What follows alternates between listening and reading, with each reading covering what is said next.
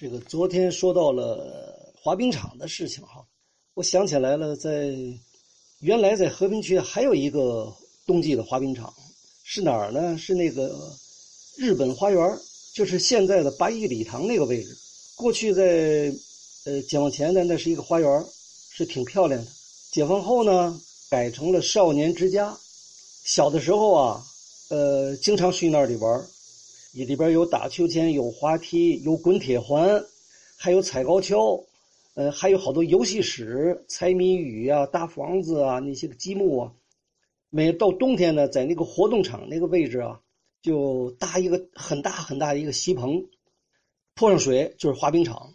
卖票呢，在山东路跟鞍山道口那个角上，那是一个售票处。呃，像这个学生们去呢，呃，五分钱一张票。呃，可以租一双这个木板的滑冰的那个拖鞋，就是一块木头板上头再钉一个立着钉块板小钉子板上面呢再绑一块铁丝，可以两只木板绑在脚上，就可以当冰鞋使了。这是最简单的滑冰器具。要是租冰鞋呢，就是稍微贵一点就是我一毛钱可以租冰鞋，也可以滑冰。一天呢开这么好几场，到寒假呢上下午全有。哎这是小孩们到少年之家去玩，也就是过去的老的日本花园。这是当时一个像补充这么一个啊，还有一处滑冰场。另外再补充一点，昨天还提到这个这个这个强子河上的桥的事情，也巧了，最近遇到遇到一个老的桥梁工程师，这个工程师姓李，哎，他提供了一个呃小故事，就是说海光寺桥的设计人在文革期间的时候还在呢，这个人。结果呢？因为老知识分子吧，就被批判。批判的一个理由呢，就说他当时设计的这个桥啊，设计矮了，运砖的船呢过不去。其实呢，是当时的这个设计功能问题啊。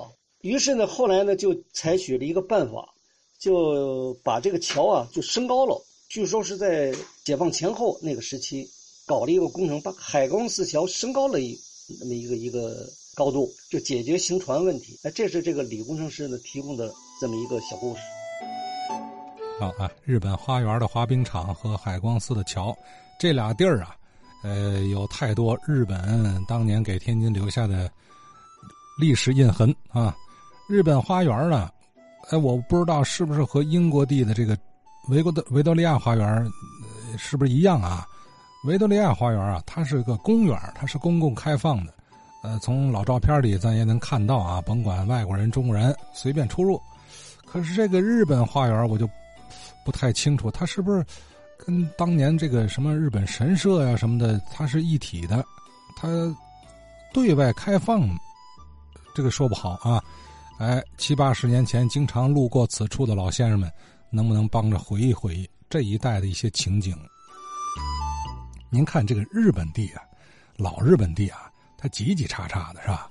呃，建筑密度特别高。嗯，虽然如今这个整体遗留的现状啊，相对来说是最完整的一个老租界区，包括很多有年代的建筑啊什么的都还在。可是呢，对于这一片地的历史演变情况啊，呃，既熟悉又陌生啊，它总给人一种神神秘秘的感觉。神秘那就说明你对它了解不多嘛。那包括什么，呃，八一礼堂周周围围这点地儿吧，你说个大概齐还行。